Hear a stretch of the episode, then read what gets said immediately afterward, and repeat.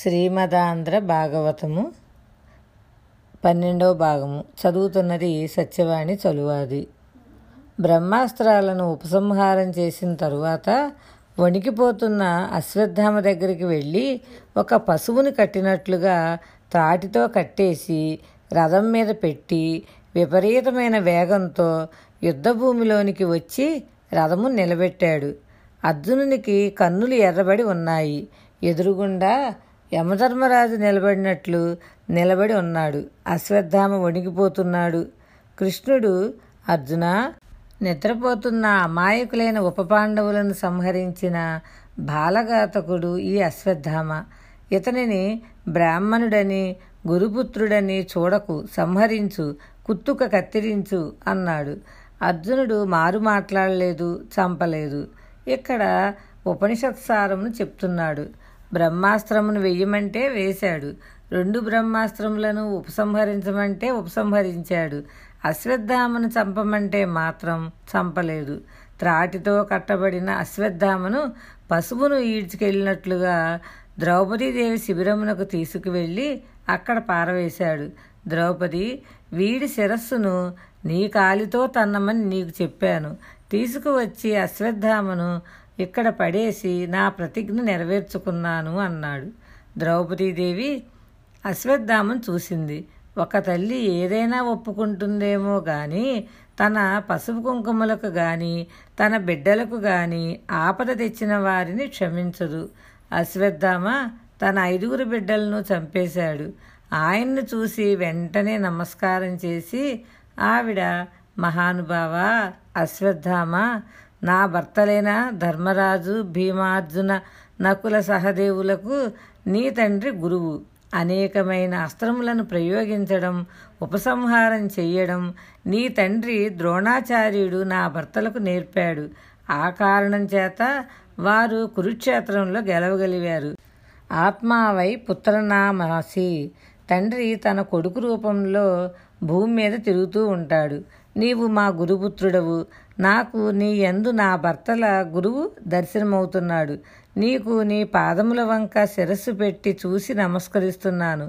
నిన్ను నేను ఒక్క మాట అనను. ద్రౌపదీదేవి ఎంతో ధర్మం పాటిస్తున్నది. అది ద్రౌపది అంటే. ఆవిడ కోప్పడలేదు. కోపంతో అశ్వత్థామను చంపేస్తామని నా పిల్లలు అస్త్రశస్త్రములు పట్టుకొని యుద్ధభూమికి రాలేదు. వారు యుద్ధభూమిలో లేరు. ఇంతకు పూర్వం వారు నీకు ద్రోహం చెయ్యలేదు. అపారమైన నిద్రలో ఉన్న నా కుమారులు యుద్ధం చేయడమునందు ఆసక్తి లేనివారై గాఢ నిద్రలో ఉన్న వారిని చంపకూడదు. నీకు ధర్మం తెలుసు. బ్రాహ్మణ పుట్టుక పుట్టావు. ద్రోణాచార్యునికి కొడుకువు. నీకు ధర్మం జ్ఞాపకం రాలేదా? నీవు పుత్రరూపంలో ఉన్న గురువుని తలంచి నా 5 కుమారులను నీవు చంపినప్పటికీ ఇంత బాధలో నీకు నమస్కరిస్తున్నాను అన్నది. రాత్రి చంపేటప్పుడు నీకు ఈ విషయములు జ్ఞాపకం రాలేదా అని పరోక్షంగా అడిగింది. జ్ఞాపకం రాలేదా అని అడిగితే ఒక బ్రాహ్మణుకు తెలిసి ఉండవలసిన ధర్మములు తెలియదా అని అడిగినట్లు అవుతుందని, నీకు నా పిల్లలను చంపడానికి చేతులు ఎలా వచ్చాయి అని అర్జునుని వంక చూసి, అర్జున, నేను ఎందుకు బాధపడుతున్నానో తెలుసా? 5 పిల్లలు సంహరింపబడిన తర్వాత వారు చచ్చిపోయారని నేను ఇప్పటి వరకు ఏడ్చాను.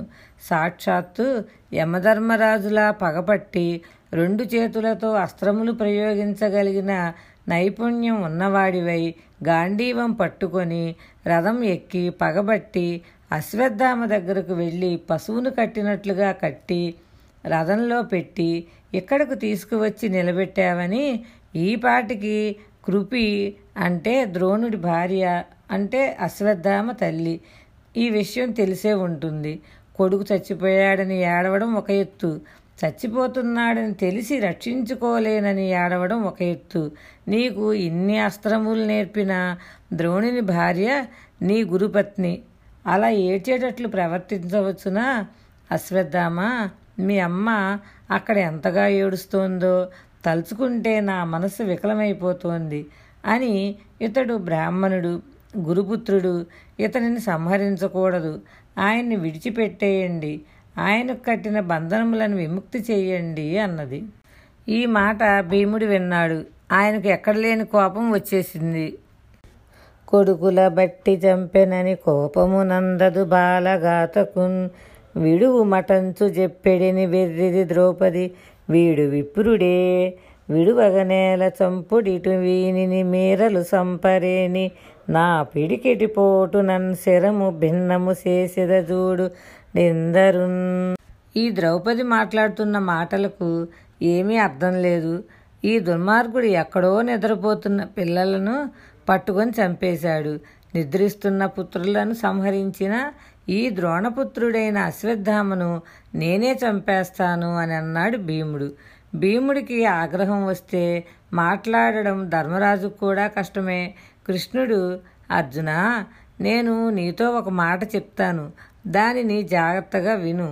ఎవడు ఉప పాండవులను సంహరించాడో వాని తల కత్తిరించేస్తానని నీవు ప్రతిజ్ఞ చేశావు. వీనిని క్షమించవలసిన పని లేదు, చంపి అవతల పడేయవచ్చు. ఇతను బ్రాహ్మణుడు, ద్రోణాచార్యుని కుమారుడు. వేదము బ్రాహ్మణ్ణి చంపకూడదని చెప్తున్నది. ఇతడు ఆతతాయి కాబట్టి చంపివేయాలి, బ్రాహ్మణుడు కాబట్టి క్షమించాలి. ఇప్పుడు ఏమి చేయాలో నిర్ణయించవలసింది నువ్వు అన్నాడు. అర్జునుడు అశ్వత్థామను చంపినంత పని చేసి చంపకుండా వదిలివేయాలి. అందుకని ఇప్పుడు పూర్తి ముండనం చేసేయాలి. బ్రాహ్మణుడికి చిన్న శిఖ ఉండాలి. పూర్ణముండనం చేసేయకూడదు. పూర్ణముండనం చేస్తే వాడు చచ్చిపోయినట్టు లెక్క. అశ్వత్థామ ఉప పాండవులను ధర్మం తప్పి ఎప్పుడైతే చంపాడో అప్పుడే తనంత తాను తన తేజస్సును పోగొట్టుకొని కాంతిహీనుడైపోయాడు. అతనిలో కొంత కాంతి మాత్రమే మిగిలి ఉంది.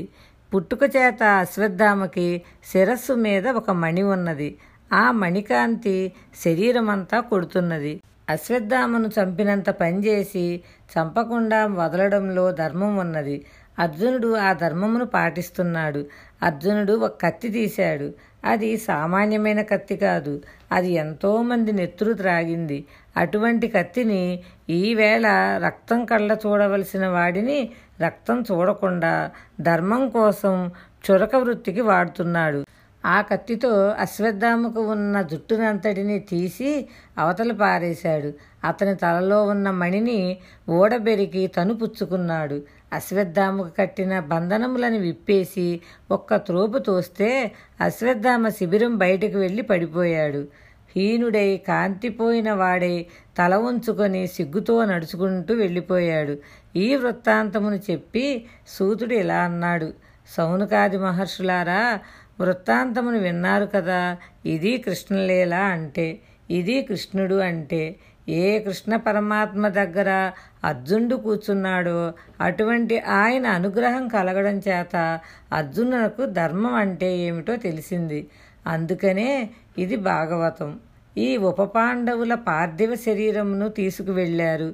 దహనక్రియలను ఆచరించి తదనంతరం వారందరూ గంగానదిలో స్నానం చేసి ఏడుస్తూ తిరిగి వెనక్కి వచ్చేశారు. శోకిస్తూ ఇంకా ఉప పాండవులను తలుచుకొని బాధపడుతున్నారు. కాలం అనేది ఎంతటి బలవత్తరమైన స్వరూపంతో ఉంటుందో వ్యాసుడు చెప్తారు. వ్యాసుడంటే భగవానుడే. కాలము బలవత్తరమైన రూపంతో సుఖదుఖములను ఇస్తుంది. అలా ఇస్తున్న కాలమునకు నీవు పరతంత్రుడవు, నీవు చేయగలిగినది ఏమీ ఉండదు. ఈశ్వరుడు ఎలా నిర్ణయించాడో అలా జరిగిపోతూ ఉంటుంది. ఇంత బలవత్కరమైన కాలస్వరూపంలో జీవులు పుడుతూ మరణిస్తూ ఉంటారు. శుభం భూయాత్. శ్రీకృష్ణ చరణారవిందార్పణమస్తు. భగవద్ అనుగ్రహంతో మరికొంత భాగం రేపు తెలుసుకుందాము.